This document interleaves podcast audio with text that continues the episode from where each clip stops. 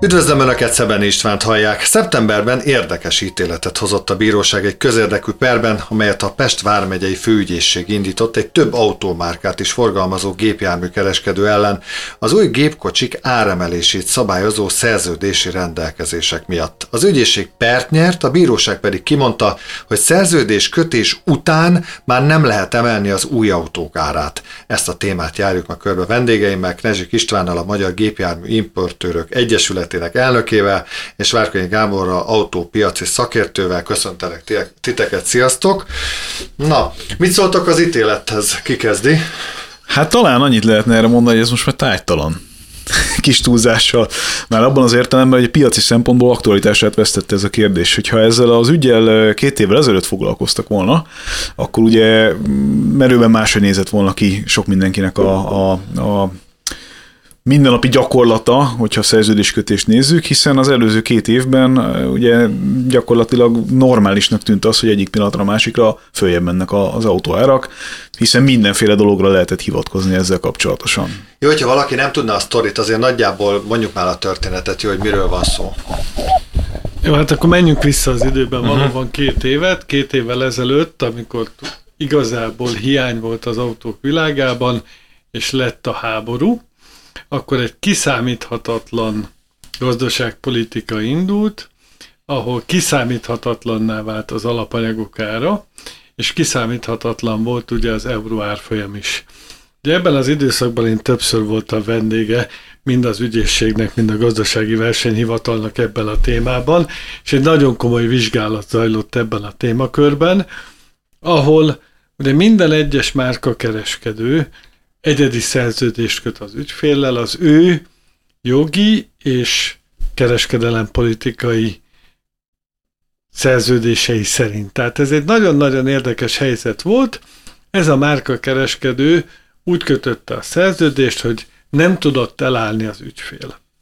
Ugye ezt nagyon-nagyon hosszú időn keresztül, hónapokon keresztül mind a két szervezet vizsgálta, és ebben az egy szerződésben találtak kivetni valót. Egyébként nagyon sok helyen volt több apró probléma a szerződésekben, amit a kereskedők ugye utólag gyorsan korrigáltak, és mára ez az ügy egy olyan két évvel ezelőtti problémának a vége, ami én azt hiszem, hogy már akkor néhány héten belül megoldódott.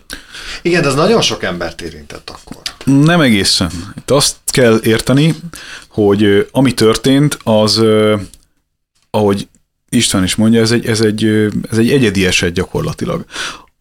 Ami a maga piacon... az, hogy nem tudott elállni az ügyfél, igen, az ügylet, igen, az volt egy igen, eset, igen, de a igen. maga a történet az nem egyedi, az nem. Hanem, a, hanem az, hogy nem tudott elállni az ügylet. Ahogy ezt kezelték, az azért más volt, hogy, hogy általánosságban mondjuk ezt a dolgot. Ez inkább úgy zajlott, hogy olyan jellegű szerződést kötöttek rendeléskor, ahol mind a két fél tudta, hogy van egy bizonytalansági faktor ebben a tényezőben, éppen ezért mindenki megadta a másiknak a lehetőséget, ha korrekt volt, hogy ettől a dologtól elálljon adott esetben. Tehát ez úgy nézett ki a gyakorlatban, hogy amikor nem volt elég autó, akkor egy importőr vagy egy kereskedő örült annak, hogy le tudott ügyfelesíteni egy rendelést. Ez azt jelenti, hogy Hát kvázi eladta a semmit, most gyakorlatilag, hogyha így nézzük, még idő... De várj, van, eb- van ebben egy csavar, van ebben egy csavar, ugye akinek autója volt, az tudott pénzt keresni.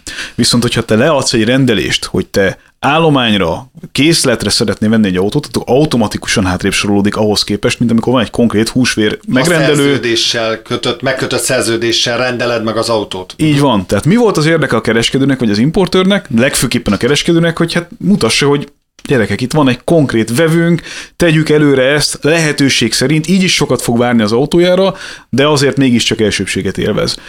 A másik oldalon meg ugye azt mondta erre a, a vevőnek, hogy benne van a pakliba, hogy drágább lesz az autó, legfeljebb akkor elállsz a szerződéstől, nagyon egyszerűen megfogalmazva. A vevő az esetek többségében azért nem állt el a szerződéstől, mert hogyha egy év múlva megjött az autója és drágább lett, és elállt, akkor a helyzet ugyanígy újra generálódott volna. Tehát megint várt volna egy időt, és megint lehet, hogy még drágább lett volna a végén, ezért az esetek többségében be belementek a vásárlók. De itt nem volt falhoz állítás ebben, a, ebben az értelemben. Ha valaki aláírt egy olyan szerződést, ahol gyakorlatilag kapott egy, egy Bianco csekket adott a kereskedőnek arra, hogy írjon rá végén annyit, amennyit, és ettől nem lehet elállni, hát az nyilván egy tisztességtelen gyakorlat, de nem ez volt az általános. Igen, de meddig tisztességes a gyakorlat? Tehát most nem bántva az autókereskedőt, vagy bárki mellé állva, hanem egész egyszerűen hol van az a, a piac határozta meg az árat, és Na, tehát, hogy meddig tisztességes a kereskedői magatartás, próbálom itt kerülgetni itt, a, mint macska a forrókásra, tehát, hogy nekem azt meg, hogy 10 forint ez az autó, hát most megemelkedett az ára 12-ig. Azt még mondjuk azt mondod, hogy jó, benyeled, de amikor azt mondja a kereskedő, hogy 14, akkor vakarod a fejed, hogy ez vajon most arányosan emelkedett az ár, vagy nem? Ebben az időszakban egy nagyon érdekes helyzetet éltünk, és hogy értsed az arányokat. Na. Uh-huh. Például Mariupol volt Európa legnagyobb acélgyára Ukrajnában, és amikor az oroszok lebombázták, és ez véget ért, mint acélgyártás, akkor tonnánként 280 dollárról 2000 dollárra ment fel az ár. Egy autó életében, ugye a súlyában az 1200 kg körüli átlagos autósúlyból 700 kg az acél. Na most, csak hogy érted, és itt volt előtte a csipválság, amikor nem volt elég csip, amikor egy csomó-csomó most éppen kobalt nincsen, mert, mert éppen kobalt nincsen, tehát amikor valamiből, és ugye röviden, hogy egy autógyártó hogy működik. Ugye, amikor az autógyártás zajlik, akkor a tőzsdén próbál különböző alapanyagokat vásárolni. Tőzsdei áron. Amikor ezek a tőzsdei árak elszabadulnak, akkor van egy bizonyos pont, hogy nincs akkor eredmény vagy árés tartalma magának ennek a termelésnek, kénytelen vagy megemelni. válik a termék ezáltal. Uh-huh. Kénytelen ugye beépíteni ezt az árba, és ugyanebben az időszakban emlékez vissza, hogy bődületesen fölmentek az energiaárak. Volt egy autógyár, aki a téli időszakban háromszor annyi ideig tartotta ugye a téli szabadságát, annak érdekében, hogy valahogy ebből az energiaválságból kijöjjön. Ezt beszéltük ugye a gazdasági versenyhivatalban is, hogy ugye ez az ár több részből áll. Áll abból, hogy a gyártó valamilyen valutában, ugye, hogyha Amerikából jött, akkor dollárban, európai gyártás volt, akkor döntő többségében euróban, hogyha ázsiai gyártás van, ott is volt ugye Dél-Korea, Japán, Kína, egy Kína, csomó valuta, valuta nem, amit látni kell, hogy amikor például az átlagos rendelés felvétel volt, akkor ilyen volt, aki 350 forintos eurónál rendelte meg az autót, és másfél-két évet vált. Amikor 420 forint tájékára fölment, ugye az eurónak az árfolyam, és 70 forint per euró volt a különbség, itt azért több tízezer euró a vételár egy autónak, hogyha ezt kiszámolod, és akkor beszélgessünk eredményről, hogy gyakorlatilag ár és tartalomban ilyen 8-10 százaléknál nem több egy autónál az importőrnek és a kereskedőnek mind a kettőjüknek az árése. Az importőrnél meg kell fizetni a szállítási költséget a gyárból Magyarországra. Van egy csomó marketing, irodai költség, ami iparűzési adó, amit mindenki elfelejt, hogy bele kell tenni, és benne van az árba. Tehát nagyon-nagyon szűk az a mozgástér, amin belül egy gyártó vagy importőr kereskedő mozogni tud, és van egy törvény is Magyarországon, hogy beszerzési ár alatt igazából te nem adhatsz el semmit, vagy ha ezt megteszed, akkor 53 személyi típusú adót meg kell fizetned, és az arra jutó összes közteret. Gábor, te mit mondasz erre? Hogy ez, ez körülbelül ez a reális? Tehát magyarul egy olyan 20 volt az ár különbség körülbelül? Mármint, hogy annyit növekedett? Aha. Nem, annál, annál is többet. A, a, tehát a csúcson azért ennél is, ennél is durvább kilengéseket láttunk, de hát ahogy Isten szépen levezette, ez nagyon-nagyon sok összetevés, és hogyha most csak a, az árfolyamra visszatérünk egy uh-huh. pillanatra. A 90-es évek óta gyakorlatilag bevett dolog az, hogy ez ellen többé-kevésbé le tudja magát védeni egy importőr. Tehát van erre, van erre megoldás, van erre taktika, és ez általában működött. Éppen ezért ha ez egy egy összetevős képlet lett volna, tehát arról beszélünk, hogy csak az euró az, ami fájdalmasan megtolja a költségeket, az esetek döntő többségében az importőrök ezt ki tudták volna mozogni. Lényegében a bokros csomag bevezetése körüli időszakon kívül én nem emlékszem olyanra, hogy, hogy hirtelen és drasztikusan bele kellett volna nyúlni az autóárakba az elmúlt 30 évben. Ez most ilyen szempontból a, a, a tökéletes vihar volt, mert nem egy tényezőről beszélünk itt, hanem ahogy szépen végigvezette István is, számos tényezőről. Alapanyag kérdésről, gyártási költség kérdéséről, logisztikai kérdésről. Hát itt a szállításról volt szó egy pillanatra. Hát itt, itt az elmúlt két évben szállítási kapacitás problémák voltak szerte a világon. Egyszerűen az Egyesült Államokban is az volt a szűk keresztmetszet egy időben, hogy mennyi kamionsofőr tudnak alkalmazni arra, hogy az autókat a gyárakból a megfelelő helyekre el tudják juttatni. Tehát minden felburult.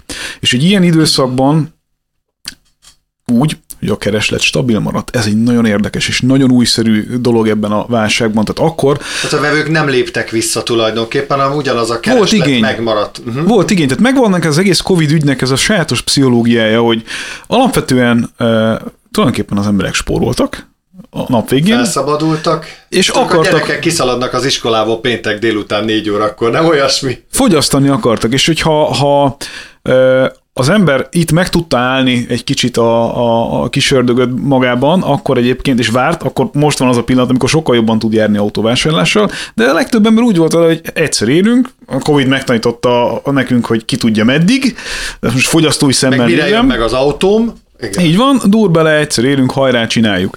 És ez egyszerűen mara kedvezőtlenül jött ki azzal, hogy, hogy nincs elég autó, ellenben a vásárlók meg akarnak autót, és még mindig relatíve olcsó volt akkor a hitel, és, és minden szépen elcsúszott egy totálisan más irányba, tehát egy, egy, egy ilyen durva, hosszan tartó felfutás után most egyik napra a másikra olyan, mint hogyha így elfogyott volna a levegő.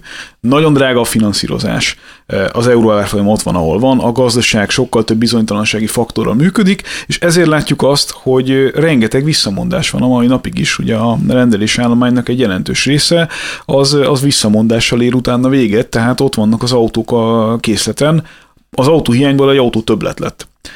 És hogy, a, hogy az eredeti egész témakört, meg problémakört még egyszer érintsük, nem az történt, tényleg, ezt hangsúlyozom, az esetek döntő többségében, hogy itt valakivel aláírattak valami olyan papírt, ami utána egy, egy felhívás volt keringőre, és, és túlszámláztak. Nem, nem erről van szó.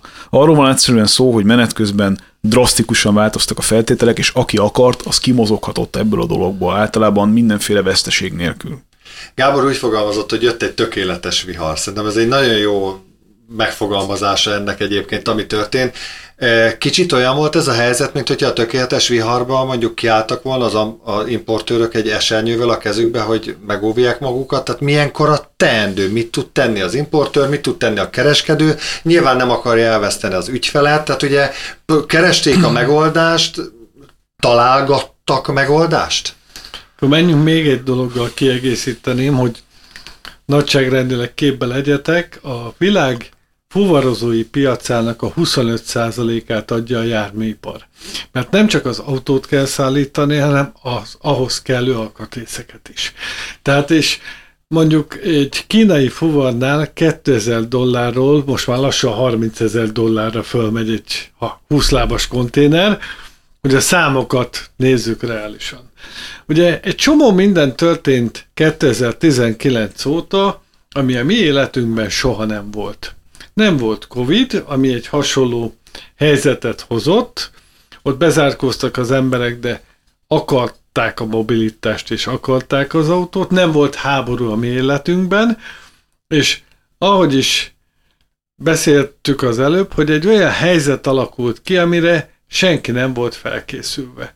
És ahogy a Gábor mondta, ugye a, az árfolyam egy egyismeretlenes egyenlet, ahol lehet előző helyzetekben nézni. Ugye volt ilyen a mi életünkben 2008, amikor volt egy banki válság, összedőlt a tőzsde, ki lehetett számolni, hogy alapvetően ez a helyzet körülbelül mennyi időn belül fog megoldódni, ahogy javultak a számok, és csak a pénzzel kellett és a finanszírozással foglalkozni, és a gazdaság működött. Itt annyi ismeretlen lett hirtelen, ahol igazából az importőröknél a gyári bizonytalanság csapódott le, mert senki nem tudott mondani semmit. Ugye itt volt ez a csipválság, tudod-e, hogy például egy autó életében hány darab csip van egy mai modern autóban? Most vagy hülyeség, nem több száz, nem tudom. 70 ezer. És ebből jó. 16 ezer csak a kommunikációért fele. Tehát olyan drasztikus mennyiségű alkatrészre van szó, olyan mennyiségű alkatrész kell egy autóhoz, hogy amikor nincs, és akkor mentek a butaságok, tudod, ez a Pesti hozzáértő, hogy a mosógépből szedték ki az autógyártók, ja, a, megvették a működik, mosógépet, igen. és akkor a abból vették. van 5, tehát, kocsiban meg 70 ezer. Tehát én jókat mosolyogtam ezeken a sztorikon. Egy olyan helyzetbe kerültünk mind gyártóként, mind kereskedőként, importőrként ebbe a világba, amiben soha nem voltunk. És ez nagyon-nagyon olyan helyzet, amire senkinek nincsen prompt megoldása, azonnali megoldás, azonnali válasz. Mindenki próbálta a legjobb tudása és a tisztessége szerint ezt a helyzetet megoldani, úgy, hogy a vevők döntő többsége nagyon nagy túlzással mondom, bármit megadott volna, csak kapjon egy új autót. Itt még tegyünk hozzá egy dolgot, kettőt. Az egyik, amiről gyorsan eszembe jut, ha a privát vásárlót nézzük, azért sem fájt annyira a legtöbb privát vásárlónak, mert közben megtapasztalta azt, hogy az autó tulajdonképpen egy befektetésé vált. Tehát amit az egyik oldalon fájt, többet kell fizetni. Azt, De többet is ért. Igen, félig meddig ugye kikompenzálta, hát meg ugye az az autó, amit, amiből kiszállt, azért Igen. ő többet kapott. Igen. És itt, itt egyszerűen ez a, ez a fájdalom dolog egy kicsit így el lett kenve. Mert oké, okay, két millióval drágább lett a 10 milliós autóm, de... De a 4 millióson meg 6 millió. Így lett. van, vagy 5 és fél, vagy ilyesmi. Tehát, hogy, hogy nem fájt annyira. Nem fájt annyira, ez az egyik.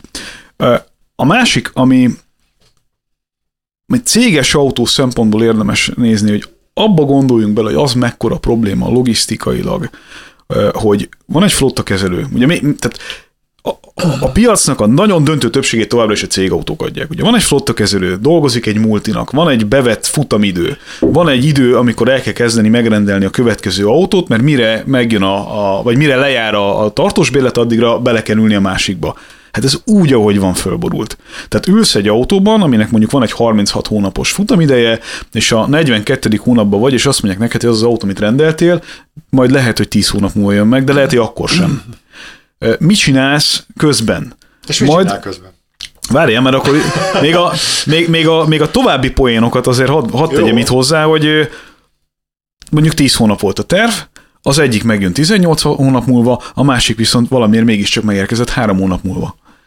És akkor, akkor mi van? Tehát ez egy annyira kidekázott, kicentizett, pontosan patika mérlegen végigcsinált ügy, egy ilyen flotta kezelés, hogy ilyen kilengések, hogy hónapok, meg maradványérték, meg kilométer több van benne, meg beleesik még egy szervíz. Hát igen, mert mondjuk 80 ezer kilométer lenne a de már van 130 a kocsiba, és így akkor van, mit csinálsz? Így van, és, és egyszerűen ezeket ki kellett tudni mozogni, az is megsértődött, aki hamarabb kapta meg az autóját, meg az is, aki később. Senkinek nem lehetett jól csinálni. Ugye hamarabb egy baj volt, hogy közben egy banki alapkavat 18% lett. És ugye amikor egy flotta kezelő elkezdi számolni ugye a tényleges költségeket, akkor fontos a maradványérték, amit mindenki megpróbálta józanész szerint alacsonyan tartani, mert mindenki tudta, hogy a világ végéig nem fognak magasan maradni ugye a használt autóértékek, és gondolj bele, hogy tényleg a példaként, hogy másfél-két éves vállalási idők voltak, sok márka azt mondta, hogy már nem vesz föl megrendelést, mert hogy a következő modell lévjön, vagy olyan messze van, hogy kiszámíthatatlan a piac, és elkezdtek egyszer csak úgy megjönni autók, hogy egy évvel korábban. És ebben se lett volna semmilyen probléma, hogyha ugye csak hogy úgy nagyságrendbe értsed, hogy egyik napra a másikra 60-80 százalékkal nőtt a havi díj a finanszírozási költség miatt. Tehát a, az 5-6 százalékos THM-mel szemben 18 százalékok lettek, és miért cseréljen le valaki idő előtt egy autót, aminek a kilométere még nincs meg, az időt nem érte el, de mellette ugye 60-80 százalékkal drágább ugyanannak az autónak, vagy ugyanarra a célra használt autónak a havi költsége, mert hogy egy olyan helyzet lett, hogy a banki kamatok elszálltak. Tehát, és én azt se látom biztosan, hogy a következő időszakban merre megyünk, hisz napról napra, hónapról hónapra változnak a feltételek, és a következő időszak sem lesz jobb. Tehát, hogyha valaki azt gondolja, hogy mi nagy biztonsággal meg fogjuk tudni mondani, hogy mi lesz három év múlva, akkor nálunk egy nagyon komoly varázsgömb lenne, és igen sokan jönnének hozzánk kölcsönkérni ötleteket, hogy mi történik, mert nem tudjuk, hogy a háború meddig tart, nem tudjuk, hogy az alapanyagpiacon mi fog történni, nem tudjuk, hogy a gazdaságok, a világ, az Európai Unió gazdaságainak a helyzete hogy fog állni. Ugye Németországban csökkenő bevételek, csökkenő gyártás, ez egy poroszorientált ország, oda kötődünk. Nem tudjuk, hogy a kamatszintek hol lesznek, ugye amikor kérdeznek, hogy de mi lesz majd, és mekkora lesz a piac, mondom, az három dologtól függ. Hogy fog menni a gazdaságban, mi lesz az árfolyam, és gyakorlatilag az igényeket hogy fogjuk látni, mit szeretne az ügyfél, mennyi pénz lesz a zsebébe. Ez a három dolog nagyjából meghatározza, és mi ígérem, mindenkit ki fogunk szolgálni, tisztességgel autót fogunk gyártani, és helyet fogunk állni minden egyes megrendelésért, hisz ezért vagyunk. Az, hogy milyen árkategóriájú autókat érintett leginkább ez a folyamat, annak van jelentősége? Tehát nem akarok most márkát mondani, de hogy ez mondjuk egy, mondjuk egy 0 kilométeres autó esetében mondjuk beszélek egy hát már nagyon, hát 5 alatt már nincs, de mondjuk 6-7 millióst is ugyanúgy érintette, meg a 60 milliós autót is ugyanúgy érintette? Válasszuk szét. Más, más ugye a, választ, a, a közeg, a vásárlói közeg. Válasszuk szét ezt a kérdést.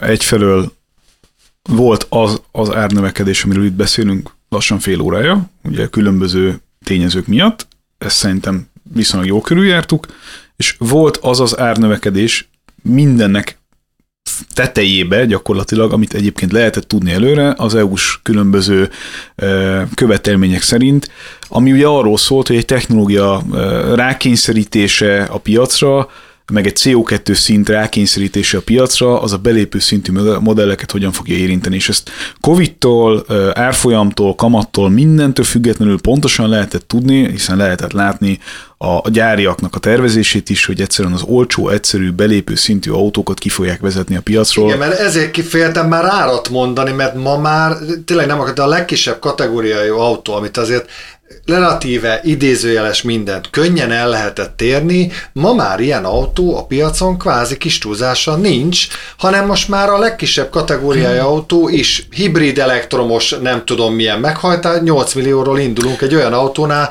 ami egyébként, ha a szívünkre tesszük a kezünket, hát Hát valahogy így néz, ki, így néz ki a képlet, tehát egyik, egyik évről a másikra lényegében megszoktatták a közönséggel azt, hogy duplázódtak a belépő szintű autóára kis túlzással. És ez drámai következményekkel fog járni egyébként az átlag életkorra nézve, ezt már most is lehet látni, és nem csak nálunk, hanem Európa szerte. Tehát ezzel a problémával egyébként valamit mindenféleképpen kezdeni kellene. Talán itt még az előző gondolatmenethez annyit hozzácsatolnék, és szerintem nem kalandozunk el nagyon ettől sem, hogy ha valakinek így el kéne magyarázni, hogy hogyan látjuk most a piac helyzetét, akkor talán azt merném mondani, hogy így addig a pontig, ahol most vagyunk, nagyjából sejtettük, hogy mi fog történni. Abban az értelemben, hogy azt lehetett látni, hogy mondjuk a tavaly nyári ö, szintek autóárakban azok nem lesznek fenntarthatóak, tehát a használt autópiac az ugye nagyon erősen lekövette, sokkal nagyobb rezgésekkel követte le a dolgokat, mint az új autópiac.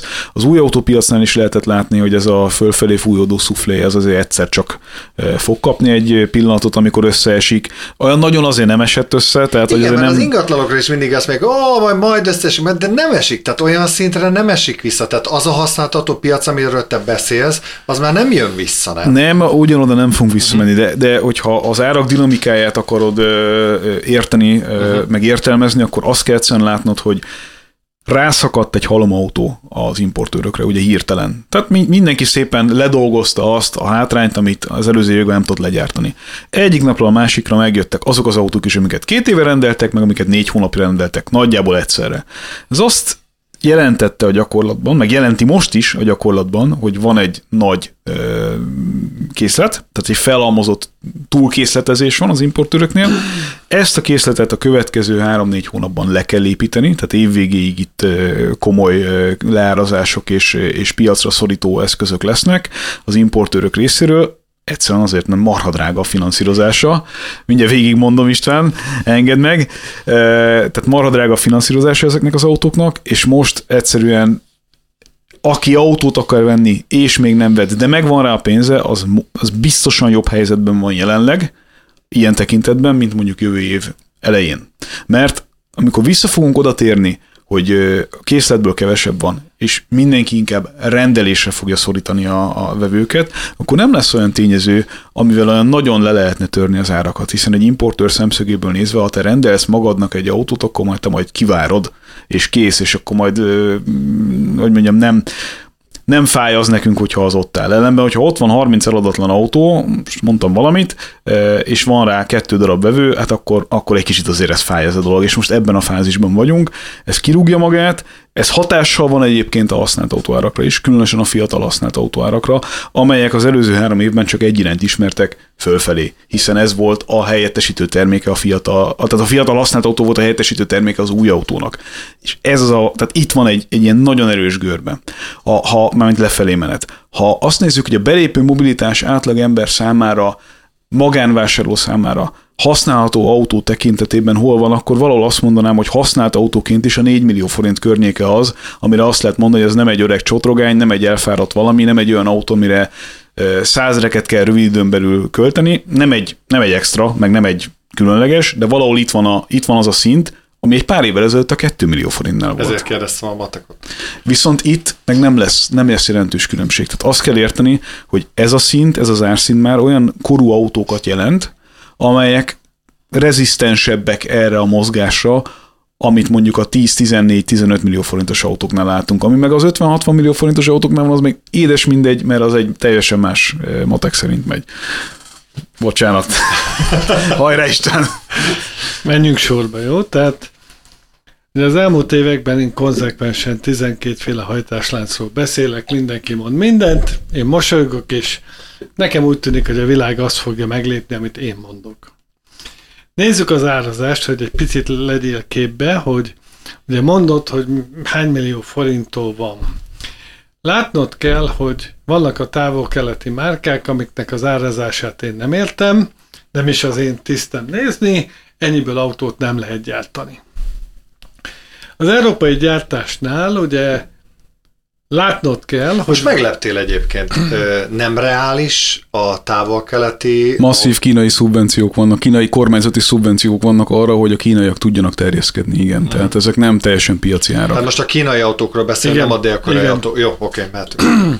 Csak hogy képbe legyél, ugye az Unió azt mondta, hogy 95 g per kilométer az a flotta átlag, amit teljesíteni kell egy gyártónak, Amennyiben ő ezt meghaladja, flotta szinten az összgyártott mennyiségre vonatkozóan, akkor büntetést kell fizetni. A büntetés úgy néz ki, hogy egy nagyobb mennyiséget előállító gyártó, Ford, Volkswagen, Toyota, egy gram, el, egy tized eltérés, az gyakorlatilag 100 millió euró. Amit az Unió zöld be kell fizetni, és bárki bármit mond, hogyha valós mérést csinálunk, akkor 120-140 gramm alatt kilométerenként nem lehet közlekedni. Akármilyen hajtáslánccal megyünk, megvizsgáltuk, akár elektromos autó, akár plug-in hibrid, bármit, hogyha becsülettel a gyártástól a körforgásos gazdaságba való visszatérésig megvizsgálom, ez ennyibe kerül. Hogyha ezt a számot egy autóra visszavetítem, akkor gyakorlatilag egy 3 millió forint, autónként az az összeg, amit ma be kell fizetni az Európai Unió kasszájába gyártóként. Ugye mondod ezt a 10-11 millió forintot, tartunk 8 millió forintnál, a 8 millió forintból 27% Magyarországon az áfa, további 2-3 millió forint ugye az áfa, amit be kell fizetni, tehát gyakorlatban egy vadonatúj technológiát tervezzél meg, ebbe a alapanyag környezetbe vásárolj hozzá alkatrészeket, szereld össze, ami szerintem a legmagasabb szintű tudást igényli, amikor születik egy autó 3-5 ezer alkatrészből, legyen ennek kereskedelmi árése az importőrnek és a kereskedőnek együtt, és ez legyen, ne, ne legyen több, mint 5 millió forint, hát ez a kombácsi is azt mondaná erre, hogy ügyes.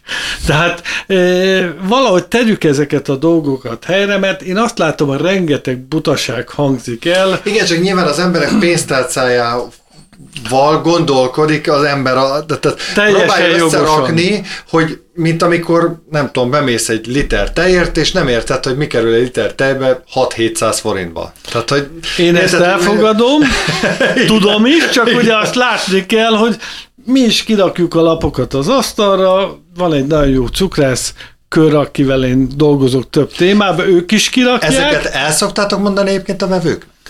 Van ilyen kérdés? Tehát őszintén már, hogyha valakinek elmegyek egy vevőnek, mert ez ugyan, úristen, mi kerül ebbe ennyibe? Szerintem ez egy vevőt nem érdekel, nem érdekli. Tehát, hogy egy vevő azt látja, hogy, hogy van egy jövedelem szintje, ehhez képest a mobilitás egyre drágább, van egy csomó olyan dolog, amit nem feltétlenül szeretne ő látni az autójában, tehát én értem, hogy az EU-nak van egy törekvése arra, hogy legyünk zöldebbek és biztonságosabbak, ezzel értelemszerűen egyet is lehet érteni, de azért van egy csomó olyan dolog, amit az elmúlt években úgy rakadtak bele az autókba, hogy az átlagembernek szerintem nagyon nincsen rá szüksége, tehát mondjuk a sávtartó, meg a mit tudom én, eh, tehát lehetne itt sorolni különböző dolgokat, volt élet ezek nélkül is, nyilván eh, fejlődjünk, meg tehát ezekkel is mindegyet lehet érteni. Egy mobilon Csak is van 50 applikáció, aztán használsz belőle 5 Ennyi. Eh, ellenben az, hogy egy autó modern, biztonságos és Euro 6-os, az kéne, hogy legyen a cél alapvetően a legtöbb ember számára elérhető módon, mert az egy környezetvédelmi szempontból is, meg, meg tényleg biztonsági szempontból is egy olyan szint, ami, ami a civilizált közlekedés lehetővé teszi. Az, hogy 15 éves autóból közlekedünk, ez nem jó. Tehát, 16. Hogy, Annyi igen, most, most a magyar 16 felé és valószínűleg azért emelkedni fog a, a... Biztosan. A legnagyobb probléma ott van, hogy bocsánat mindenkitől, de nagyon sok mindenki ugye Nyugat-Európából hozott be használt autót, és azért mindenki ismeri a városi legendákat. Két jobbáru autó mellé időnként ajándékba adtak egy olyan autót, ami nem felel meg semminek. Egy dolog miatt, mert hogy ugye van egy hasznosítási kötelezettség is a körforgásos gazdaságban, és amelyik ilyen típusú autót nem Németországban, vagy nem Hollandiában, vagy akármely Norvégiában kellett ugye megsemmisíteni, akkor a környezet védelemmel kapcsolatos összes kemény szankció, az nálunk landol majd. És nem egy, nem két esetben láttam olyat, hogy ugye használt autó kereskedésben, javíts ki, hogyha nem így volt, 1000-2000 euróért lehet kapni gyönyörű szép nyugdíjas orvostól, paptól, nem csak dohány, hétvégén, nem csak hétvégén harmadik autó volt, garázsban tartott. Olyan Igen. emberek tartanak két-három autót Magyarországon, akik egyet sem engedhetnek meg maguknak. Ez nagyon jó ez a mondat, amit mondták. Kicsit nem nem, és tudom, még... nem kanászosodtunk el egy kicsit. És akkor még egyet mondok neked, hogy amikor a négy darab új gumit meg kell venni erre az autóra, akkor kiderül, hogy a négy gumi többe kerül, mint amennyire megvette az autót. Tehát én, én amikor közlekedek, és én azért 20 ezer kilométert vezetek Európa útjain egy hónapban, én nagyon-nagyon azt látom, hogy nem foglalkozunk a járművek műszaki állapotával. Tehát, hogyha, és nem az, hogy fújja a füstöt meg, hogy mi történik, hanem egyszerűen lehet látni az úton, hogy mondjuk a kormányműve a lengés csillapítója rendben van, vagy pedig pattog az úton. És ugye én a közlekedés és járműbiztonságra tettem fel az életemet öt éves korom óta. Én nagyon-nagyon szomorú vagyok azon, hogy amit látok ma, hogy nem tiszteljük egymást, nem vigyázunk a másik autójára, hogy olyan sérülésekkel hagyjuk ott a parkolóba, ami arcátlanság. Tegnap hagytak ott engem az egyik áruháznak a parkolójába. Igen. Engem is a hétvégén. Tehát szóval, én, én azt gondolom, hogy nagyon komoly szankciókat kéne bevezetni annak. Nem tiszteljük és nem szeretjük egymást. Tehát Ugye azért az autóit akárhogy néz ki, akárhány éves, valaki becsülettel meg kellett, hogy dolgozzon, ha egy új autót, akkor a lakása után a második legnagyobb befektetés. És gyakorlatilag olyan sérülésekkel hagyják ott, hogy én van olyan ismerősöm beleértve magamat is, aki lelkibeteg attól, hogy, hogy én nagyon tisztelem és vigyázom a másét, és miért Meg nem vagy a kapom vissza a sajátomat alapból, Igen. de hogy miért nem kapom vissza ezt a tiszteletet? Hát ugye ez is egy ilyen ország vagy kultúra kérdés, az egy, egy dél nehéz lenne erről a témáról Igen. beszélgetni, vagy egy franciával, de egy némettel meg nyilván teljesen más lenne a dolog. Szerintem ami, amit érdemes megemlíteni, hogy az, amit amit a rendszerváltás környékén ilyen furcsán néztek az emberek Kelet-Európában, hogy miért dobálnak ki látszólag hibátlan autókat Nyugat-Európába fillérekért, azért lassan mi is ezen a szinten vagyunk még hozzá. Abban az értelemben, hogy egyszerűen nem lehet már találni olyan szakembert, aki nem gányol és taknyol egy öreg autón, hanem szeretné azt normálisan megjavítani, és olyan összeget e, tud ezért elkérni, ami még ki is fizethető. És én ezt teljesen meg is értem a szerelési oldalról, mert minek foglalkozzak én szerelő szemmel nézve egy tizenéves autó, ami bele van rohadva a csavar, ami komplikációkat okoz, ami, aminél nem lehet megmondani olyan Pontosan. pontosan. Cseréljük ki. Meg Cseréljük ki az egészet, meg mindent. Hát jó, de hát lehetne azt javítani. Csak ugye, tehát most szerelési szempontból nézve egy tisztességes autószerelő, aki normálisan adózik, aki be van jelentve, aki úgy veszi a szoftvert, ahogy ezt kellene, aki úgy semlegesíti a dolgokat, ahogy ezt kellene. Vannak ilyenek. Ők hátrányban vannak azokhoz képest, akik erre az egészre magas ívben tesznek. Ők azt látják, hogy bejön hozzájuk egy, egy öregebb autó, egy, egy szerényebb anyagi körülmények között élő tulajtól, aki szeretné normálisan megjavítatni az autóját, és olyan összegeket kell, hogy mondjanak, ha mindent normálisan szeretnének megcsinálni, hogy az nagyon hamar felveti annak az észszerűségét, hogy érdemesebb az autóban még annyit elkölteni. És ebből látjuk azt, ugye a konstrukció miatt is, meg az alkatrészárak miatt is, meg az autóknak az általános tartósági eltolódása miatt is. Itt azért azt értem ez alatt, hogy az autókkal kevesebb baj, baj van egy bizonyos pontig, egy bizonyos pont után viszont az a baj, az meg olyan mennyiségű és mértékű, hogy nem éri meg ezeket az autókat életben Hát és tartani. ugyanazt fizetett ki egy ö, akár több tízmilliós autónak a, a javítatására, ami, mint, a, mint amikor mondjuk 10 éves az a kocsi. Hát persze. Ugyanaz, mint hogyha egy 0 kilométeres autód lenne. Csak, csak ö, azzal kapcsolatban, hogy még miért tovább mennénk egy picit.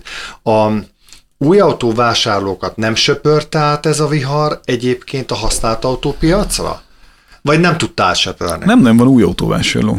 Mármint magán. Akkor menj, menjünk sorba, jó? Tehát ö, gyakorlatilag volt egy olyan pont, amikor nagyon hosszú idő volt várakozási idő, akkor a használt autó kereslet jelentősen nőtt, és nem volt új autó. Ugye mára oda jutottunk, hogy ez a háború óta tart, és az áremelkedések óta, hogy döntő módon azok a márkák élnek jól, akik flotta és üzleti célú autókkal kereskednek, a magánvásárlók nem nagyon keresnek autót. Ugye volt még egy témakör itt, a, amit felvetettetek, ugye itt a, az árak, merre megyünk, mi történik. Uh-huh. Azért lássatok tisztán, hogy amikor 420 forint volt ugye az euró, ilyen időszakban is kellett dolgozni, ugye ebben az időszakban volt ez a bevezető kérdésben szereplő ügyészség és aha. versenyhivatali vizsgálat, akkor ugye az importőrök megemelték az árakat ezeknek az árfolyamoknak megfelelően. Ma maga az árkedvezmény, amit a gyártók adnak, az nem az van, hogy találtak valahol a fiaskóba egy vödör pénzt, és akkor szét akarják dobálni a, ve- a vevők között, hanem miután bizonytalan volt hosszú időn keresztül az árfolyam, ami időközben bejön alacsonyabb árfolyamon autó, akkor árazás ugye a magasabb árfolyamhoz történt, és végtelen tisztességes módon az importőrök kedvezményként ezt az árkülönbséget odaadják. Hogy ezt most azt mondja valaki gyártóként, hogy valamelyik bankkal összefogva egy sokkal kedvezőbb hitelkonstrukciót csinál, például nem tudom, hogy lehet-e mondani márkákat, de mondjuk a magyar Suzuki 0%-os hitellel árulja ma az autóit, hogy a Nissan egy 5%-ot mond, és nagyon sok márka egy nagyon emberi és fixen stabil kamatot ajánl a terméket. Azt nem azt, azt tegyük... rossz irányba a vásárlót, mert ugye a 0%-os hitelnek megvan az... Ja, de mondjuk, hogyha önerőt Fix. kérnek... Fix, ez már, ez egy kicsit más, ez nem arról szól, nem svájci frank. Ja, svájci frank, meg 10 év, meg nulla induló, meg azért, tehát meg ez nem... nem a nulla induló, igen, mert akkor nem. ott dölt össze mindenki, amikor azt gondolta, csak, hogy nulla pénzzel csak új autót veszek. Igen. Ez azért azt tegyük hozzá, hogy egy 0%-os, vagy egy, vagy egy nem piaci alapú kamatozású hitel, az millióban mérhető egy átlag autónál, mint kedvezmény jelenlegi körülmények között. Hát vagy, ezt mondta, hogy vagy kedvezmény, kedvezményt adott, vagy pedig Igen. olyan kedvező hitelt, amivel ugye a vevő ezt ki tudja fizetni. Hát aki el kellett neki dönteni, hogy van annyi pénze otthon, hogy egybe kifizeti az autót és kedvezményt szeretne, ez is egy választható út a mai napig, vagy azt mondta, hogy nekem egy bizonyos százalék van rendelkezésre áll. Ugye ma már a Nemzeti Banknak feltételei vannak, hogy ki milyen mértékben adósodhat el. Így van, ezért kérdeztem. É, ugye ennek a keretnek lakáshitel, rövid lejáratú hiteleket, mindent ugye be kell jelenteni, ennek a tükrében van egy havi törlesztő lehetősége, hogy mennyi pénzt kaphat hitelként, és így vásároltak nagyon sokan most autót. Tegyük hozzá, hogy egyébként ilyen, hogy banki visszavett autó lényegében nincs is már a piacon évek óta. Pont emiatt, hogy igen. ezzel előzték igen. Korlátok vannak, igen. így van. Igen, tehát felelősen lehet autóhitelt fölvenni. Mindjárt végzünk, mondjatok már jó hírt a végére a beszélgetésnek három óra után. Szerintem ez a jó hír, hogy aki autót akar venni, az most sokkal kedvezőbb helyzetben van, mint mondjuk egy évvel ezelőtt, tehát most aki, akinél éppen adottak a lehetőségek, az, az indulj ellen, és hasonlítsa össze egymással az ajánlatokat, mert most tényleg kifejezetten jó ételek tudnak lenni, hogy utána. Ez még hogy fog kinézni fél év múlva, vagy egy év múlva, itt, itt megint bele kell rángatnunk nem a magyar politikát, hanem gyakorlatilag az EU-s politikát, mert nagyon erősen függ az autóipar további menete attól, hogy meddig megyünk tovább azon a, vagy abban az irányban, amit a, amit a zöldek kényszerítettek rá az EU politikájára. Gábor és István, köszönöm szépen, hogy itt voltatok. Köszönjük szépen. Köszönjük szépen.